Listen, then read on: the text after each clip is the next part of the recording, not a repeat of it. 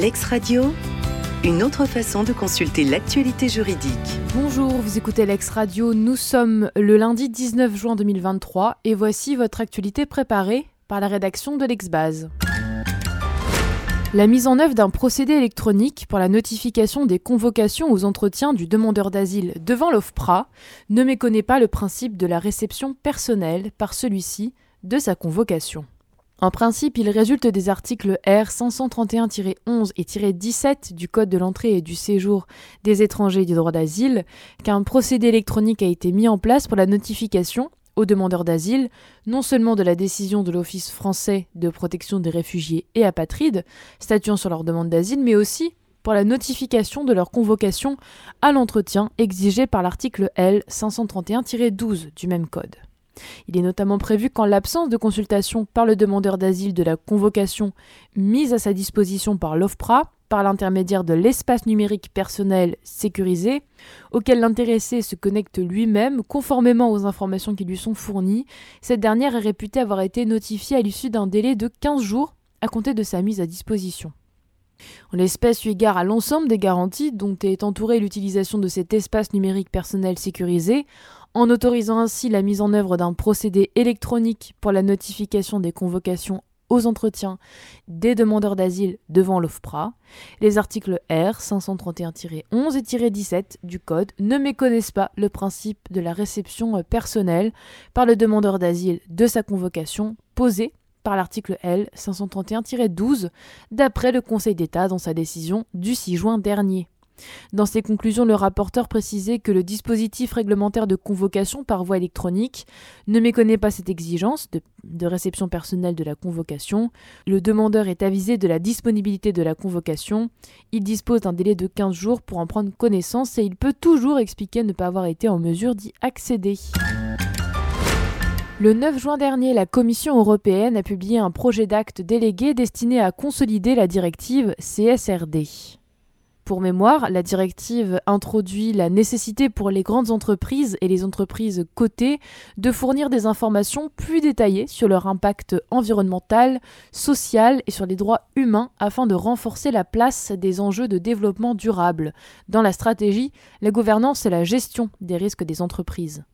Le projet d'acte délégué définit quant à lui les normes transversales ainsi que les normes pour la publication d'informations environnementales, sociales et de gouvernance.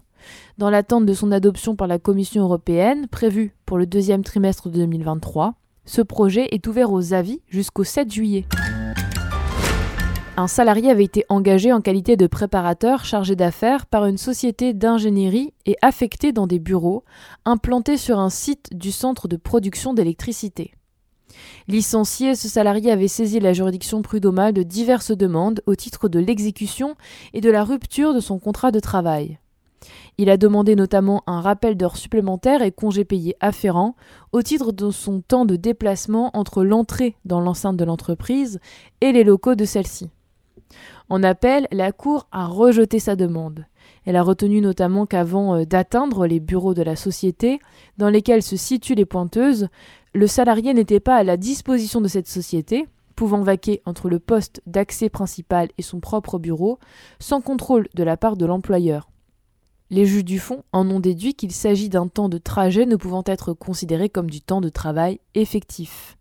Le salarié a alors formé un pourvoi en cassation. Il soutient notamment que pendant ce temps de trajet, il était tenu de pointer au poste d'accès principal, de se soumettre à des contrôles de pratique, de respecter toutes les consignes de sécurité en présence de brigades d'intervention, de respecter un protocole long et minutieux de la sécurité pour arriver à son poste de travail et de respecter chacune des consignes du règlement intérieur, sous peine de sanctions disciplinaires. Et dans sa décision du sept juin dernier, la Chambre sociale censure le raisonnement de la Cour. Le trajet réalisé par le salarié entre l'entrée dans l'enceinte de l'entreprise et les locaux de travail constitue un temps de travail effectif, dès lors que le salarié est à la disposition de l'employeur et dans l'impossibilité de vaquer à des occupations personnelles. En exécution d'une ordonnance rendue par un juge de l'exécution, un syndicat de copropriétaires avait pris, le dix-huit juillet deux mille treize, une inscription provisoire de nantissement sur un fonds de commerce appartenant à une société, la débitrice, qui a été dénoncée à cette dernière. Par jugement du cinq novembre deux mille quinze, une procédure de sauvegarde a été ouverte au profit de la débitrice. Par bordereau déposé le treize juillet deux mille seize, le syndicat des copropriétaires a renouvelé l'inscription provisoire. La débitrice et son administrateur judiciaire ont saisi un juge de l'exécution en main levée du nantissement.